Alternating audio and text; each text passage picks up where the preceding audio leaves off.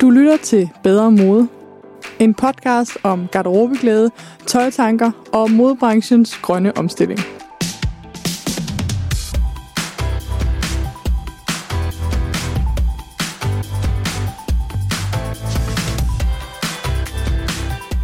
Velkommen tilbage til Bedre Mode, og velkommen til afsnit 2. I dag der dykker vi helt ned i historien. Vi skal tilbage til middelalderen, vikingetiden og til de allerførste fund af menneskeklæder. Ja, vi kommer som sådan også forbi neandertalerne. Min gæst i dag det er Marie-Louise Nosch, som er professor på Center for Tekstilforskning på Saxo Instituttet i København. Og Marie-Louise hun er passioneret for at fortælle os den rigtige sandhed om modens historie. Det er ikke en glamourøs historie, men en historie, som på mange måder indeholder undertrykkelse og forurening. Men det er også en historie om en utrolig respekt for det dyre materiale, som tekstil i mange tusinder år har været. Jeg håber, du vil nyde den her snak med Marie-Louise Nosch, lige så meget som jeg gjorde, og at du vil blive klogere. I løbet af episoden, der vil jeg drysse lidt ekstra facts ind, som vi har fundet frem efter interviewet, og så vil du også høre nogle lydspor fra nogle andre materialer, som jeg vil anbefale, hvis du vil vide endnu mere omkring det her emne. Rigtig, rigtig god lyttefornøjelse.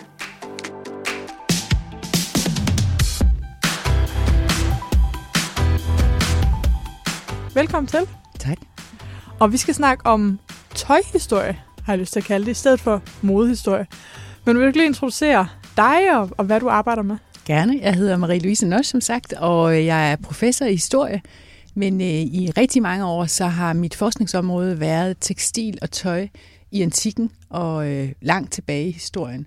Og jeg er meget fascineret af den måde, som tøj og vores identitet og vores krop hænger sammen. Både øh, i oldtiden og, og også i dag. I dag arbejder jeg også med helt moderne fænomener og hvordan unge piger går klædt på gaden. Mm. Så øh, det er mange aspekter og sådan med virkelig det lange blik på, jeg arbejder. Øh, jeg, kan, jeg startede egentlig med old, oldgræsk historie, og øh, synes, at det var så mærkeligt, at der var så mange øh, ja, nøgne mænd i, overalt, og tænkte, hvordan ja. må det egentlig så, på, så ud, når de var påklædt, og hvordan må de her fine græske templer så ud, når de var fyldt med farver, ja. fyldt med puder, fyldt med tekstiler og fyldt med tæpper. Øh, altså ligesom at, at klæde hele antikken på har været min, min mission Fordi længe. der var ikke der var ikke så varmt, at man gik nøgen rundt i antikken, eller hvad? Overhovedet ikke. Overhovedet ikke. Og hvis nogen har prøvet at leve i Syd, Sydeuropa om vinteren, så ja. ved man, at der kan være rigtig, rigtig koldt. Så selvfølgelig havde man en enorm følelse for gode uldkvaliteter, pels, ja. øh, øh, hør om sommeren og bearbejdet. Øh, brugte rigtig, rigtig meget tid. Måske mere tid, end man brugte til at lave mad og finde mad og brænde brugte man simpelthen på at være sikker på at have, have tøj nok hele tiden. Og så blev det jo hurtigt en luksusvare, fordi det er noget, man kan, man kan vise sin identitet, og kan, man kan vise, hvor dygtig man er, ja. man kan vise, hvor dygtig ens døtre og kone er derhjemme med, med hænderne. Og tekstil bliver meget hurtigt sådan en øh, vare, som sætter gang i, jeg vil næsten sige industrialisering og kap- kapitalismen ret tidligt, fordi det er den måde, du kan tage et ret billigt materiale som plantefiber eller uld, og så ved at, at introducere en masse arbejdskraft i det, en masse arbejdstimer mm. øh, af billigt arbejdskraft, som man har derhjemme, så kan man lave noget meget, meget dyrt ud af det. Så, og det er, jo, det er jo det, som man drømmer om som i den moderne verden, det er, hvordan kan man skabe en mega profit øh, ved at, så billig arbejdskraft som muligt. Det har man ligesom det har man haft. i mange tusind år. Så hvornår, øh, jeg synes, det kunne være spændende at få et sådan tidsblik på, hvornår gik beklædning fra at være noget, vi bare havde på for at holde os varme, til at være den her identitetsskabende faktor i samfundet? Jeg tror, det har været der altid. Okay. Altså, jeg tror altid, altså der har jo altid, der er ikke noget, der er så kønnet som vores dragt. Nej. Så selv øh, meget, meget tidligt, når man primært brugte det til at holde sig varm, så hænger tøj forskelligt på en mandekrop og en kvindekrop og en barnekrop. Mm. Så der vil altid være noget med, at det transmitterer øh, identitet. Og de aller, nogle af de aller tidligste belæg, vi har for sådan æstetik, øh, det er jo sådan perler og og farve, som man har smurt på sin krop. Så at, at gøre sin krop og overføre det også til tøj, via sin krop sige noget om, hvem man er og hvem man gerne vil være. Det tror jeg bare har faktisk altid været der. Okay, havde neandertalerne det også? Ja, det tror jeg. Det tror jeg. Vi ved det jo ikke, for vi har ikke Nej. så meget af deres øh, tilbage. Men øh, jeg tror, at, at øh, ligesom at, at udvikle sociale mm. systemer, så er vi, vil det ens krop, ens øh, måde at, at udsmykke sin krop, ja. være en måde, som man... Altså måske har man ikke øh, en direkte æstetisk mission med det, men man har en mission, mission om at sige noget med, med sin krop, og der er tøj jo bare super anvendeligt, fordi det kan tilpasses, det kan tages af og på, øh, det, man kan tage det med alle vegne, man kan ikke tage et hus med alle vegne, eller en racerbil. Men Ej, det, man kan det altid, er lidt sværere. Altid via sit tøj kan man altid vise prestige og mm, livsstadier, om ja. man er gravid, om man ammer, om man er gammel, alting kommer ud øh, på en eller anden måde gennem tøjet. Ja. Jamen altså, det er jo fantastisk at høre. Det giver mig også lidt en følelse af, at vi ikke skal være så sure på, at øh, vi har skiftende trends og skiftende smag, og, ja. og måske heller ikke øh, gå og fortælle os selv, at det er så overfladisk, hvis det i virkeligheden er så altså øh, basalt menneskeligt. Ja. Jeg mener, det er helt fundamentalt menneskeligt træk, det er, at vi bruger et tøj til at udtrykke, hvem vi er. Ligesom vi bruger sprog til at udtrykke, ja. hvem vi er. Det vil vi jo heller ikke sige, at det er en mode, at vi skifter Nej. ord hele tiden, og vi hele tiden får nye begreber ind og sådan noget. Det er jo ikke bare et modefænomen. Det er også, at sproget udvikler sig hele tiden af vores udtryk. Øh, og det, man kan sige, det er, at vi har jo i lang tid, når vi taler om mode, talt om vestlig mode, ja. og tænkt, det er egentlig sådan en en vestlig kapitalistisk øh, idé, ja. øh, hvor modhistorikere i dag er meget mere globale og taler Altså måske i den, at man, man isolerer mode som det her vestlige kapitalistiske ja. system fra 1700-tallet, som kommer op, som er helt klart et fænomen, som, som er noget særligt. Jamen fordi... vil du ikke lige snakke om det, hvornår øhm, opstår ordet mode, fænomenet mode? Hvornår holder det op med at bare være tøj? Jamen, ja, det, jeg vil ikke sige, at man kan sige noget bestemt okay. tidspunkt, men jeg kan bare sige, at det bliver sådan et massivt fænomen, når man har øh, mulighed for at masseproducere, mm. og man har mulighed for at handle hurtigere med hinanden. Ja. Og, og øh, moden sådan i 1700-tallet bliver jo også helt sikkert accelereret af den undertrykkelse, vi formår at lave i vores kolonier, ja. og den måde, vi formår at, at udnytte andre kontinenter og deres øh, muligheder for produktion til en øh, luksus og også en mainstream-produktion i Europa. Så det hænger alt sammen sammen øh, med, med noget, der sker i 16-1700-tallet. Så det, du men, siger... men der har været masser af ting før det. Ja. Ikke? Og der har været moder i, hos romerne, der er det pludselig super fancy mm. at gå i den ene farve, og så i den anden fase. Så kommer silke ind, så bliver det fancy. Så trends har altid eksisteret? Altid. Du sagde noget meget sjovt, og det var, at i virkeligheden så hænger mode dybt sammen med udnyttelsen af mennesker. Det synes jeg jo er lidt tankevækkende. Og ja. lidt trist, at det har stået på så længe. Ja, Altså i hvert fald det er den måde, vi producerer mode. Ja. Altså det er igen, som jeg sagde før, at, for at man får et, et, et produkt, et tekstilprodukt, så, så skaber du mest profit, hvis mm. du får nogen til at lave det som en meget billig arbejdskraft. Ja. Og så har man jo før i tiden haft slaver, og man har haft øh, tyne, og man har haft børn og kvinder derhjemme. Øh, og så bliver det så i, i, i historisk tid, er det så gennem kolonier og mm. slavehandel og hvordan man ellers... Altså hele den bomuldsproduktion, der opstår i sydstaterne, er jo baseret på slavehandel. Ja.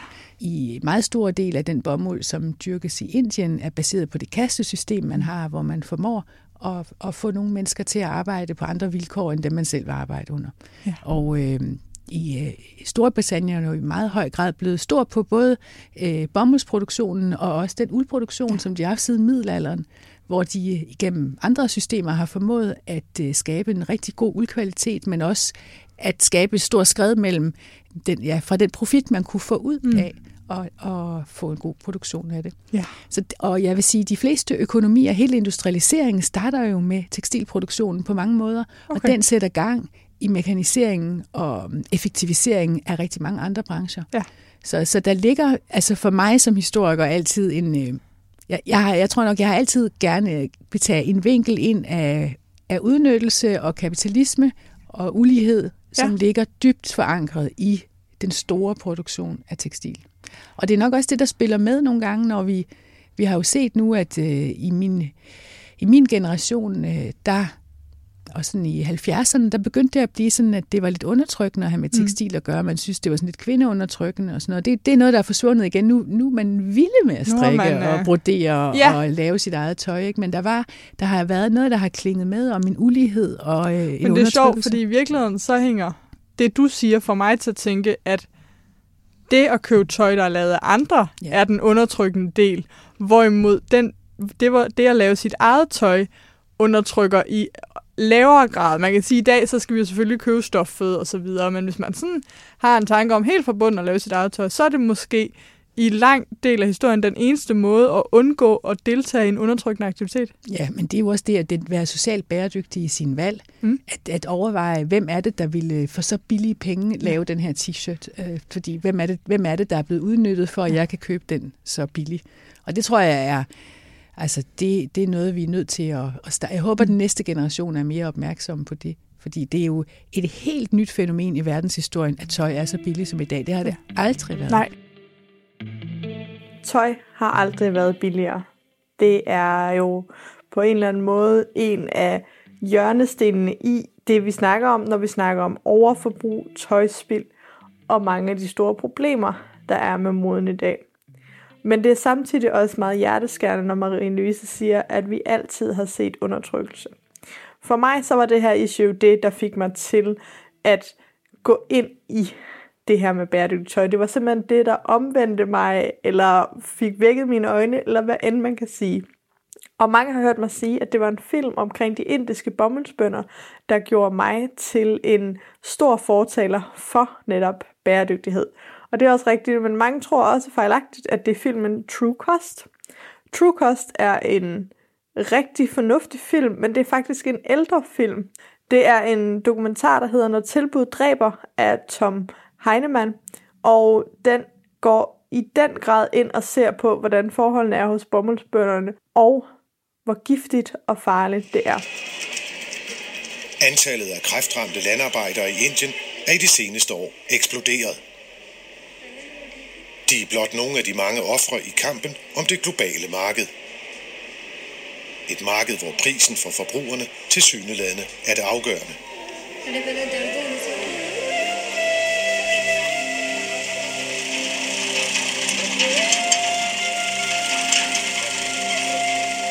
Vi er i delstaten Punjab i det nordvestlige Indien.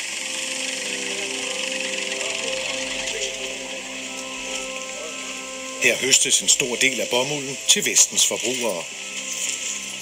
Og herfra kommer mange af de kræftramte landarbejdere. Den film kan jeg i høj grad anbefale, og jeg linker til den i show notes. Det er ikke en, man skal se for at blive glad, men på en meget ærlig måde, så skildrer den altså, hvad der sker i modbranchen. Og selvom at det er en film, der er 14 år gammel, så øh, ved jeg fra rigtig, rigtig mange steder, at de her forhold kun er marginalt forbedret. Kan du sige lidt om prisudviklingen for tøj sådan de sidste måske 500 år? Eller altså man kan sige, jeg ved, at jeg har en kollega, der arbejder med middelalderhistorie, og han sagde, at det er cirka en tredjedel af, af en husstands indkomst bliver brugt på tøj i middelalderen. Altså, okay. Altså det er, øh, det er en stor udskrivning, man har, og ja. Øh, det er jo simpelthen, og det er jo ikke luksustøj, det er jo bare til at få dækket de daglige behov, ja. og man har samtidig lavet rigtig meget selv. Så det, øh, og, og det er bare at købe materialer og sådan noget, så? Ja, ja. fordi man har brug for meget i en, i en husholdning, og det har altid været dyrt materiale, som man ja. har så syet om. Der har også øh, siden af oldtiden været store markeder for second hand, og også bare for laser gamle okay. laser, som man kunne købe op, og et optrævl, som man kan købe. Og øh, der, er, der findes øh, i, i oldtidens litteratur mm. mange historier om, at man skulle passe på, når man gik øh, øh, til sport, og hænge sin kappe, fordi så kom der altid nogle fattige og stjal ens tøj. Ah. Altså, øh, der er nogle øh, papyri, der fortæller om, at man man har fået stjålet sin kappe, og så øh, nogle dage senere, så ser han en anden mand gå med den ind i byen. Ikke? Og, og øh, så, så, så tøj er ikke noget, man bare smider væk. Nej. Det er noget, man passer på, og man risikerer at få det stjålet, og øh, man syr det om. Mm. Og når vi taler om taler jo tit om mode som et fænomen i overklassen og luksus, men netop fordi man altid har brugt så meget tid på at, at sy om og genbruge, og også inden for forskellige standssystemet, altså at øh, de, de mere velhavende havde fint tøj, som man så senere gav videre til tjenestefolk, og øh, så, så var der jo faktisk et, et luksusforbrug også øh, blandt de mennesker, som ellers ikke havde råd til det, ved at de arvede noget eller købte noget second hand. Og så kan man, det kan man se her i København i de udgravninger. Ja. Vi, vi bor jo her i København oven på enorme lager af affaldstekstil, ja. som er lagt her i mange hundrede år. Og Men hvis vi lige kommer tilbage til, det synes jeg nemlig også er spændende. du er rigtig god til at springe i, i emnerne. Ja. Øhm, jeg kunne godt tænke mig måske lige at høre lidt mere om prisen på tøj. Ja. Du startede i middelalderen, der var det en tredjedel af budgettet. Ja. Hvad ved man sådan lidt længere op i, hvad har tøj kostet, og hvor meget har det fyldt i vores budgetter? Jamen, jeg tror, det har bare generelt, man kan regne med i hvert fald en tredjedel siden Okay. middelalderen og op til, jamen, op, op, op til 1. og 2. verdenskrig. Hvis det her det chokerede dig, så er du ikke alene.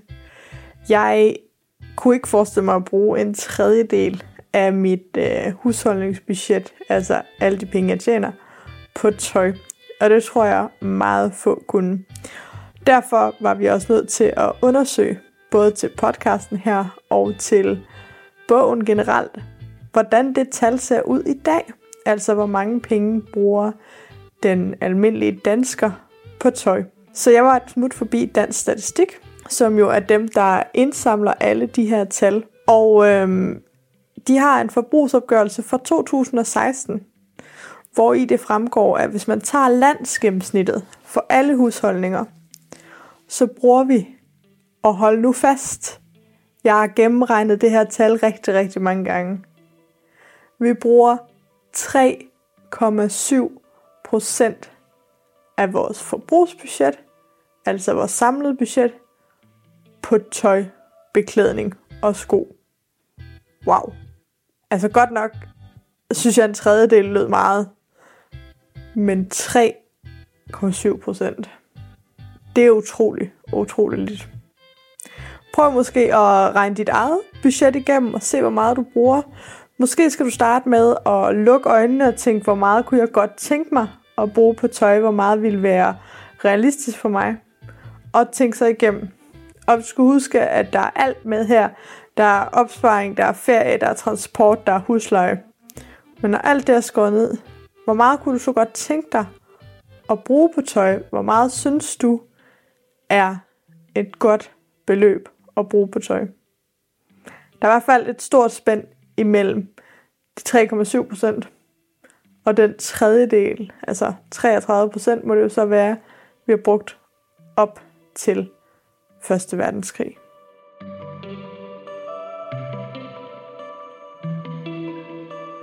I dag der smider vi rigtig, rigtig meget tøj ud. Hvad gjorde man af tøj, man var færdig med for 100 år siden? Altså først og fremmest så gik man i det i meget lang tid, og man fik det syet om. Mm. Derefter så kunne man give det til sine søskende, til sine familiemedlemmer, få det lavet om. Så ville man nok, når det var meget slidt, give det til tjenestefolk, fattige ja. folk. Og så kan vi til se, at til sidst, når det sådan virkelig har fået, altså for eksempel strik, når det har fået nye fingre, nye tæer strikket på og repareret mange gange, det ikke kan repareres mere, så ser vi nogle gange, at for eksempel stof bliver skåret ud som sådan en form som en skosål og lagt i skosålerne. Ah. Der har man så jakker og, og bukser, der ligger nede i skosålerne. Og til allersidst, der ved vi, at man kan bruge det som WC-papir, mm. som hygiejnebind, ja. fordi vi finder det i affaldsbunker øh, sammen med affald og afføring. Og så ved vi, at øh, man trævlerne kan man bruge til at tætne skibe, det man kalder kalfatring.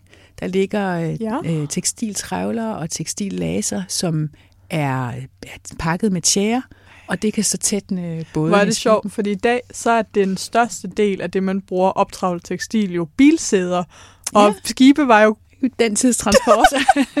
så transportsektoren har altid haft brug ja. for tekstiler. Ja, det er jo meget positivt. ja. Men øh, så sagde du, at København er bygget på, øh, på et hav af tekstiler. Ja. Hvor, hvorfor det, hvis man sådan travlede dem op og brugte det helt til sidst? Jamen, det er netop meget, meget brugte stykker. Okay. Det allermest af det, det er simpelthen øh, affald fra, øh, ja, fra husholdninger her i København, som langsomt blev lagt i sådan store depoter hen under det, der i dag er Frederiksstaden. Ja. Og arkeologerne i København nu, især med metrobyggerierne, har jo gravet ned i de her lag af tusindvis af tekstiler og ja. laser og vanter og huer og jakkeærmer. Og er det fordi, muligt. de er smidt ud, eller er det fordi, de er blevet ja. brugt til at tætne? Det er alt sammen blevet smidt ud, fordi ja. det var meget, meget laset. Men det har jo, hvert eneste stykke har sådan en biografi, som man kan kigge på, og man kan se øh, første gang, der er blevet repareret. Mm måske med meget kyndige sting, anden gang, tredje gang, hvordan der er lagt lapper på, på nye lapper. Og hvordan kan I, hvordan kan I se det? Hvordan kan I øh, være tøjarkeologer på den måde? Ja, men det er jo en sådan helt specialiseret øh, erhverv inden for arkeologi nu, at man sammen med konservatorerne kan kigge på det og lige så langsomt øh, løsne nogle af lapperne og se, hvad der er under. Mm. Og nærmest kan finde sådan en hel øh, livshistorie i øh, et stykke og forestille sig, hvor mange generationer, Ej, der fedt. faktisk har, har brugt det her. Ja. Men det, det interessante, det er også, at arkeologerne her i København også har fundet tøj, der er helt nyt, ja. som også er blevet smidt ud. Og der må vi jo bare øh, spekulere, altså er det, er det en fejl? Er det ligesom... Øh, jeg ved ikke, en, øh, en kære, der er tippet over mm. med noget nyt, så noget er faldet i havnen. Eller altså noget, noget 100.000 år gammelt nyt, som ikke er blevet brugt tusind det, gange? Det, det er helt, øh, altså det meste er fra 1600-tallet. Ja, okay. Og det, øh, så derfor så, så kender vi faktisk moden ret godt. Ja. Og vi har, i forvejen så kendte vi moden fra eliten, fordi mm. vi har malerier, og vi har også billeder i kirker. Nogle gange har man billeder af de afdøde i deres fineste tøj, ja. så man ved meget om moden sådan i de fine lag. Og i København, der har man så pludselig kunne åbne op og se, hvordan de allerfattigste, hvor slidte tøj de, de gik med ja. øh, nede i gaderne her. Men øh, noget af, nogle af arkeologerne mener, at øh, noget af det nye tøj også er, fordi der måske har været sygdom og pest, og så har man mm. ligesom renset et helt hus, smidt alt ud. Ja øh, for at have det. Så der er også nogle meget, meget velbevarede stykker ind imellem. Det, det er ret, ret fantastisk. Og det siger så meget om forbrug og genbrug og hvordan man har gjort. Og på en eller anden måde, så synes jeg også, at det er tankevækkende, at vi bor i dag 400 år senere, ligger de der tekstiler der ja. stadigvæk ret intakt. Ikke? Og når man tænker på vores forbrug i dag, hvordan det er måske 100.000 gange større. Jeg hopper ind igen her med lidt perspektiv på, hvordan netop vores forbrug i dag ser ud. Fordi hvor meget tøj er det faktisk, vi køber? Hvor meget får vi for de her 3,7 procent af vores forbrug? Det er svært at sige præcis, hvor meget tøj, der bliver produceret på verdensplan. Der findes tal, der hedder 80 milliarder stykker tøj, og der findes tal, der hedder 150 milliarder stykker tøj. Tager vi det største, så svarer det til cirka 20 stykker tøj per person i verden. Det er ret meget. Men det vi ved noget om, eller det der i hvert fald er bedre tal på, det er, hvor meget køber den enkelte dansker. Der kom Miljøstyrelsen med en rapport, som sagde, at vi køber i gennemsnit 10,9 kilo tøj om året. Og det er altså kun tøj, altså som beklædning. 10,9 kilo. Det kan være lidt svært at forholde sig til. Et par jeans vejer cirka 600 gram, en t-shirt 250. Så hvis det bare er t-shirts, så er det i hvert fald 40 t-shirts om året. Det er øh, rigtig, rigtig meget tøj. Og hvis vi skulle tænke på, at det alt sammen lå i undergrunden stadigvæk, så er det jo frygteligt. Det gør det jo ikke i Danmark. Det er meget vigtigt at sige. I Danmark så har vi rigtig høj grad af, at vi sender det tilbage til genbrug, eller vi putter det i husholdningsaffaldet, og så bliver det brændt. Men i mange steder i verden, så er der jo altså lossepladser. Og det vil sige, at det her tøj, som modsat historisk set, hvor det meste af det var uld og hør, så er det i dag polyester og alle mulige andre stoffer, som ikke kan nedbrydes, som ligger i kæmpe, kæmpe lossepladser verden over. Det er meget tankevækkende. Og jeg tænker nogle gange over, hvad fremtidens arkeologer, fremtidens Marie-Louise Noscher kommer til at tænke om vores tøjforbrug. Du siger, at meget af det, I ved rigtig, rigtig meget om, det er 1600-tals tøj. I må jo også kunne se noget om tendenser. Ja. Og i dag, der skifter moden helt vildt hurtigt. Hvor lang tid gik man i det samme sådan tendensmæssigt? Altså, hvor længe var trendsene dengang modeperioder? Altså, jeg, vil, jeg tror, i 1600-tallet, det kommer meget an på, øh, hvor velhavende man var, og hvor internationalt forbundet man var. Ikke? Ja. Om man havde nogle øh, forbindelser til Frankrig, om man øh, arbejdede ved, eller havde noget med handel at gøre, mm. sådan så man, når der kom nye skibe ind til havnen i København, ligesom kunne se de nye ja. stoffer. Så, øh, så der, der har det jo nærmest været på, på ugebasis, at man kunne se noget nyt. Mm. Om man så havde råd til det og tog det ind i garderoben, det er nok øh, noget andet. Men øh, vi, vi kan se, at også øh, for 2.000-3.000 år siden, der øh, er der i, øh, i sprogene, selvom vi ikke har tekstilerne bevaret, så begynder man at tale om, at nu går man i, i det og det stykke, stykke tøj, og det har okay. et... Øh, et mellemøstligt navn eller et egyptisk navn. Ja. Og det tyder jo på, at man, man så øh, noget tøj, noget tekstil, et eller andet snit, ja. måske en, øh, noget, ja, nogle mønstre, som var anderledes, og det fik så selvfølgelig, ligesom vi kalder jeans, kalder vi, og t-shirt, der kalder ja. vi efter amerikanske ord. Så dengang så tog man de fremmede ord, hvor mm. man så det nye, ah. og tog dem ind i sproget. Så der kan vi sådan ligesom være sprogarkeologer, ja. og gennem sproget se de nye tendenser. Og det er klart, helt klart, at i øh, for eksempel i Grækenland og i det romerske område, der kommer de nye tendenser til overklassen, de kommer fra Ægypten og Mellemøsten. Det er okay. der, det fine kommer. Ja. Så har man op fra Germanien sådan mere soldatertøj og sådan øh, tøjord, der kommer fra sådan lidt til mere almindelige mennesker. Okay. Ikke? Og, det, øh, og det, det altså kan man i princippet også fortsætte med i historien, ikke? at det er meget typisk, at rigtig mange ord i 1700-tallet for tøj, de, de kommer fra Frankrig, fordi det der moden kommer, så begynder man at tale om kravat og jacket og den slags. Ikke? Så på og, den måde kan man se, i hvor længe er et ord ja. i brug, så måske det siger lidt om, hvor længe har den beklædningsgenstand været på mode. Ja, og mest alt der, hvor ordet kommer fra, viser, ja. hvor kommer trends fra.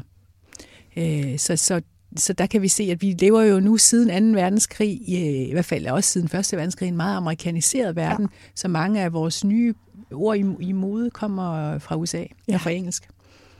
Øh, og det, altså man kan også se det i, øh, i middelalderen, der er mange af de nye luksusord for puder og kvaster og sådan noget, de kommer fra oldfranske okay. ikke, til, gennem germansk op til vores sprog, ikke? fordi det er dernede fra, de lækre nye ting kommer.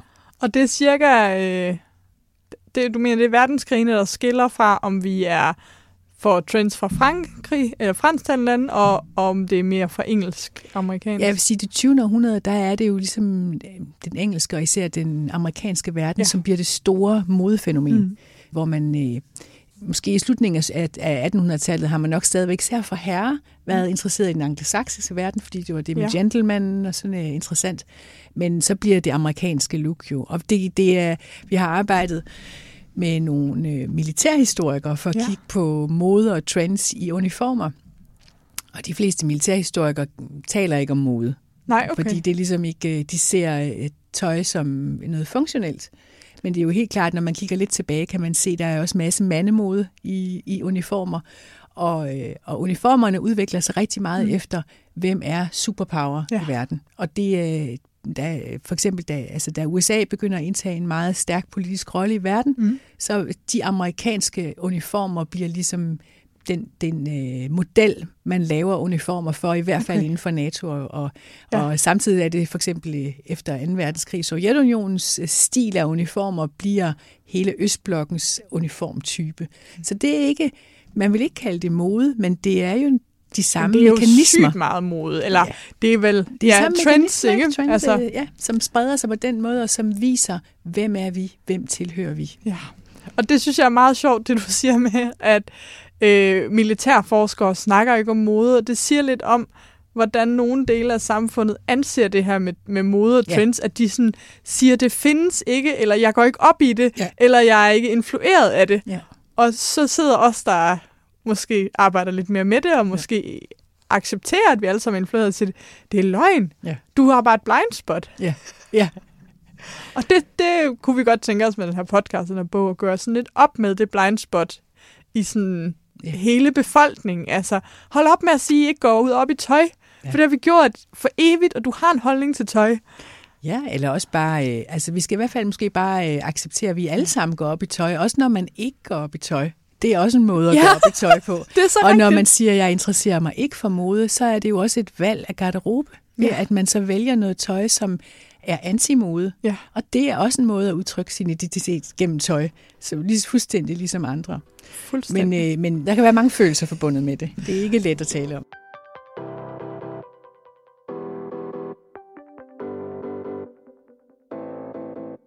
Jeg har fået lidt spørgsmål fra min Instagram, og især et, synes jeg er, øh, er meget spændende.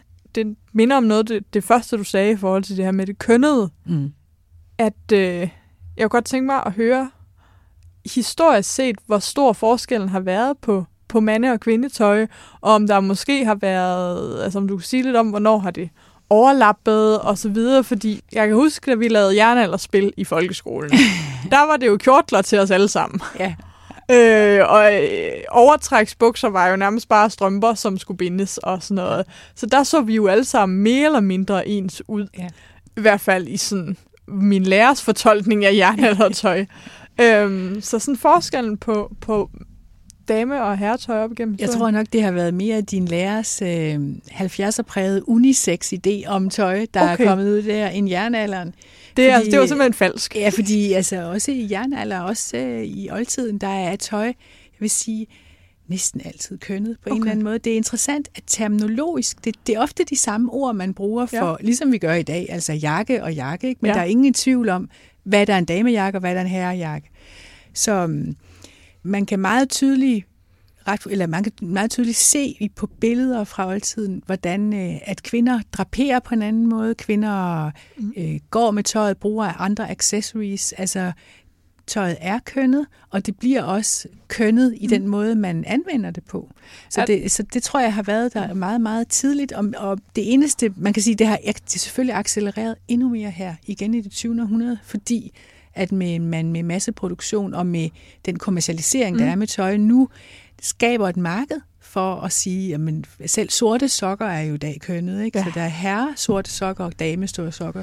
Og, og det er jo fordi, at, det, at så skaber man et, et nyt marked. Ja, ja, selv bodyer, og man kan sige fysiologisk, er der nærmest ikke forskel på en babydreng og en babypige. Ja. Altså sådan i den måde, de har tøj på. Ja. Min, min øh, kollega i Norge har vist, at det, det var op til 70'erne, der var skitøj faktisk fælleskøn Okay. øh, i forskellige størrelser for børn, men øh, så kom der også øh, lyserøde skidragter og Mm. lyseblå ski- skidragter. Men der var, der var sådan et område, hvor sport, i hvert fald udendørs sport, var Okay. ligesom ikke øh, overtaget af den her kønnede tendens. Det er, det er jo meget spændende. Måske kunne man forestille sig, at det samme var ægte for badetøj, før at øh, små pigers overkrop blev tabuiseret. Ja. Er der nogen sådan fælles maskuline træk igennem historien, eller og fælles feminine træk?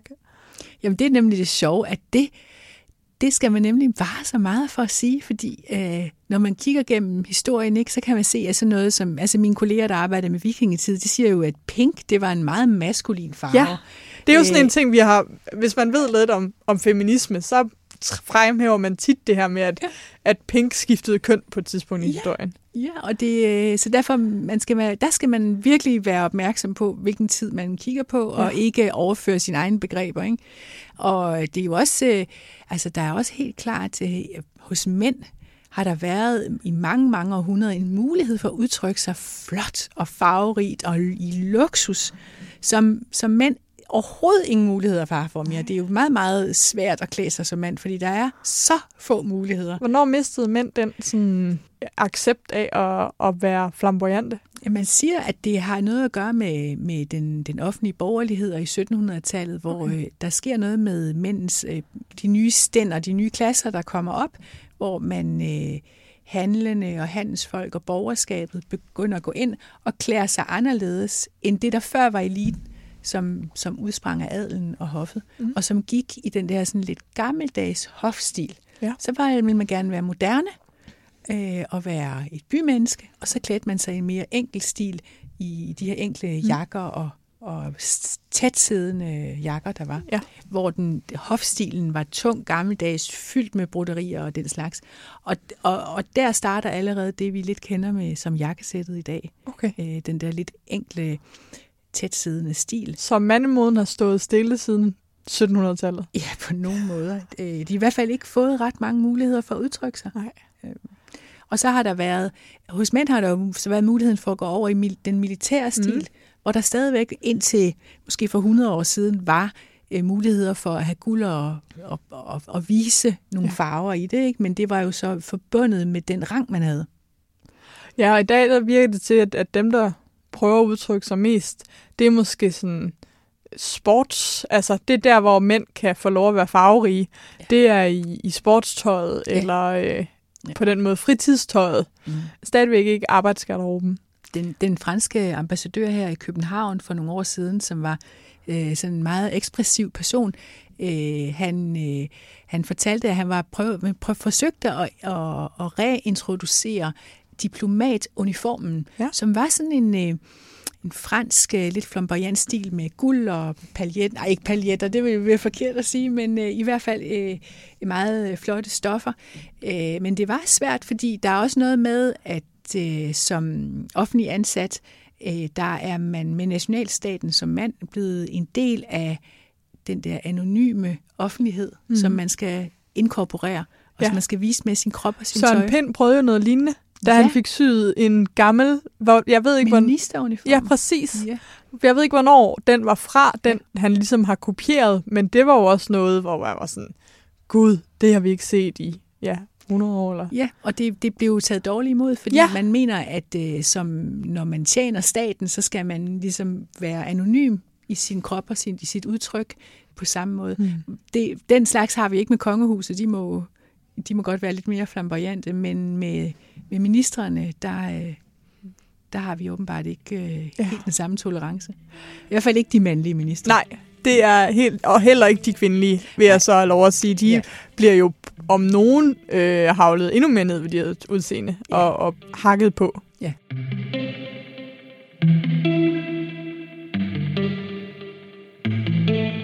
Hvad arbejder I øh, især med øh, inde på øh, Center for Tekstilforskning? Ja. Altså, hvad er det for nogle ting, I, I forsker i derinde? Altså, vi har mange forskellige forskningsprojekter. Det går lige fra vikingetidens øh, tøj- og tekstilproduktion øh, til, øh, hvordan øh, islamisk kunst øh, bliver introduceret i Europa via tekstiler.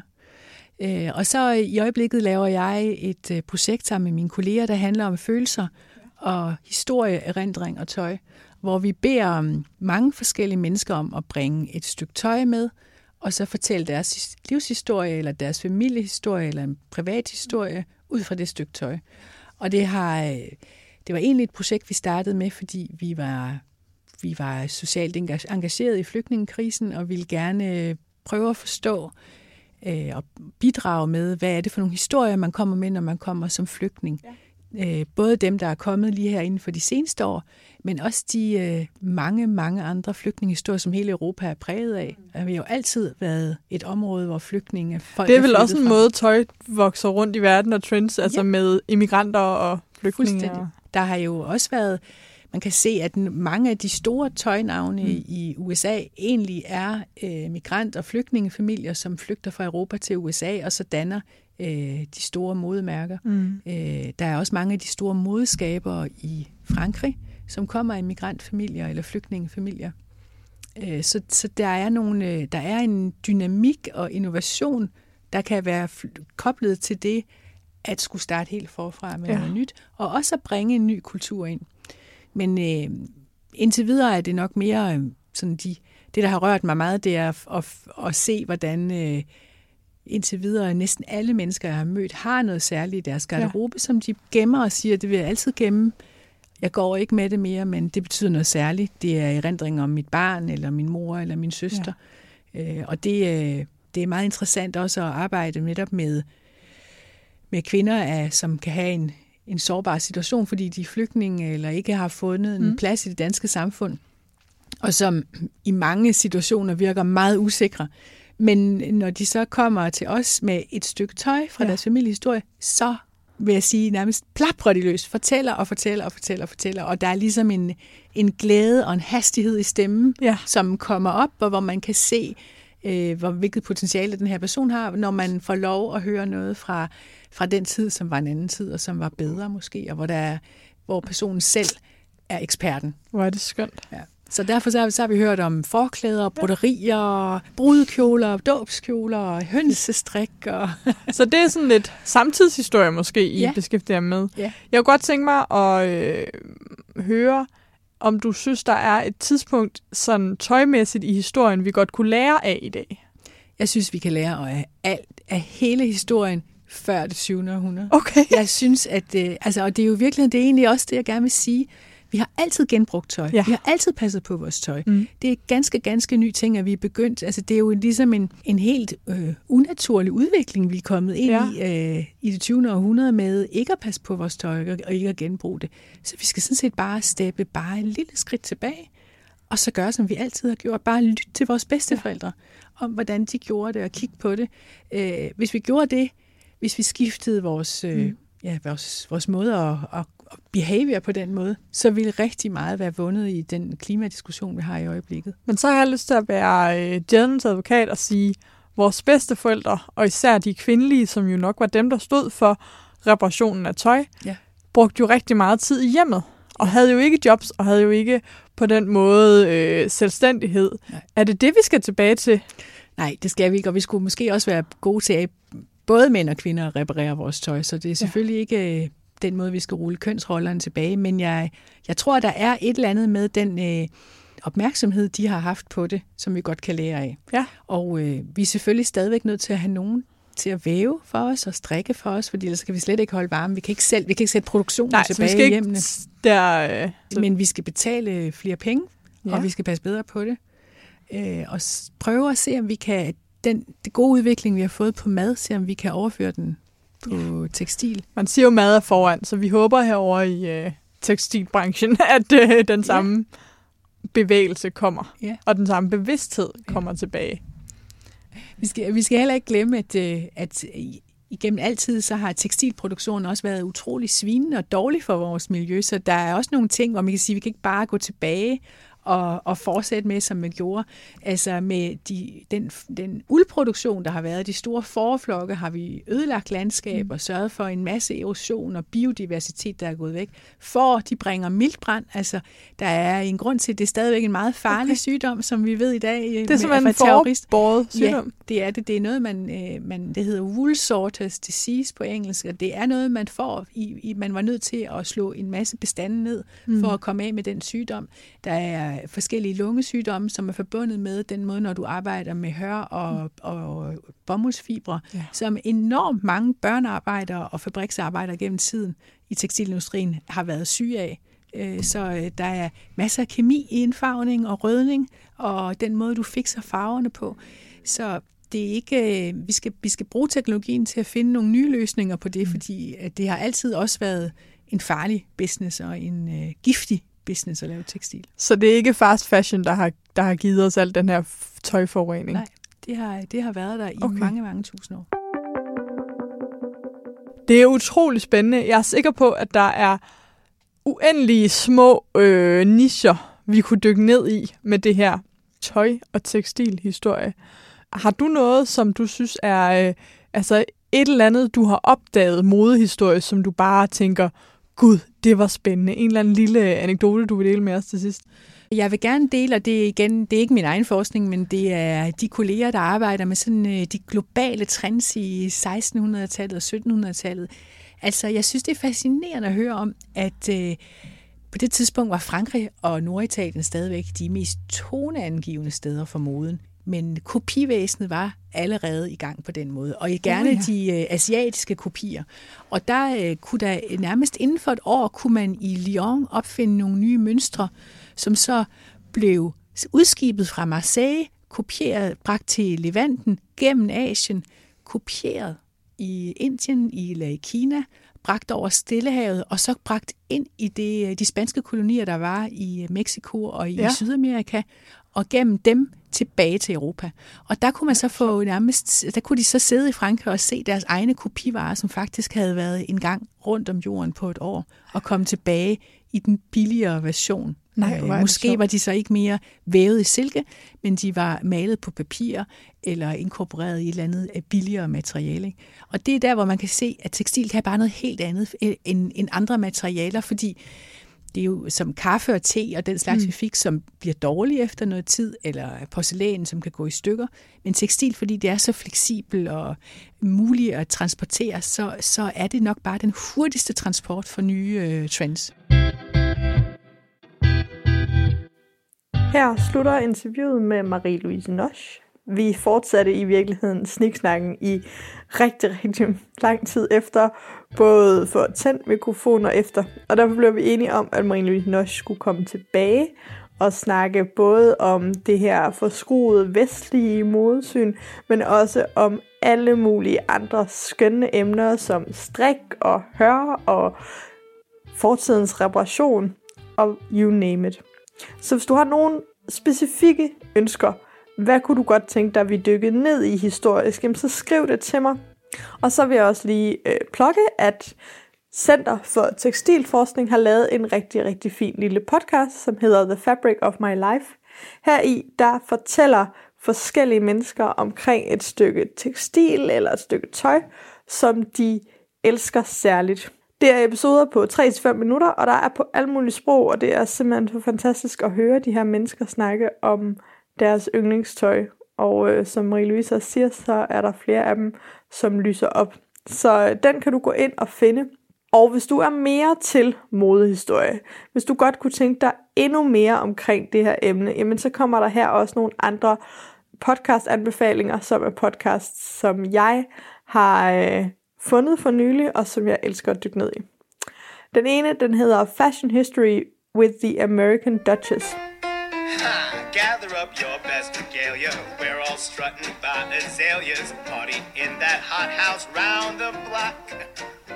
Welcome to Fashion History with American Duchess, your podcast home for all things related to costuming, sewing, and costume history.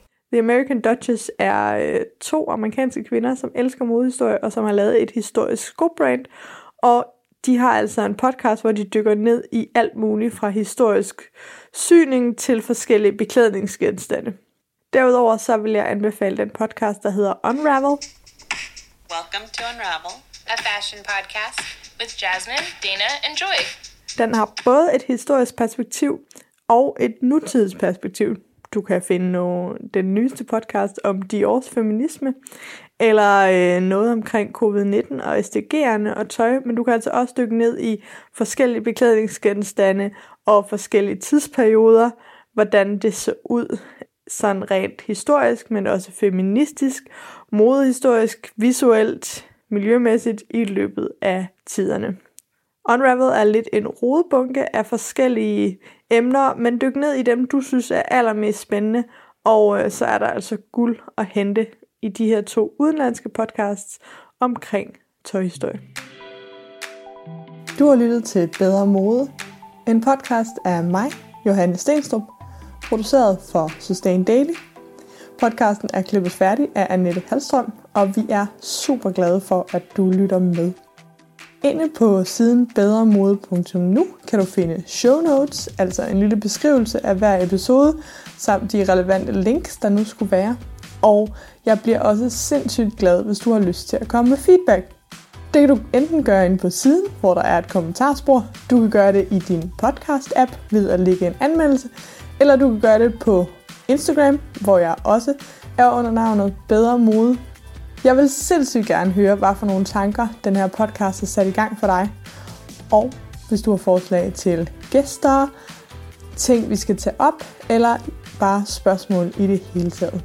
Tusind tak, fordi du lytter med, og så ses vi, eller lyttes vi ved, i næste uge.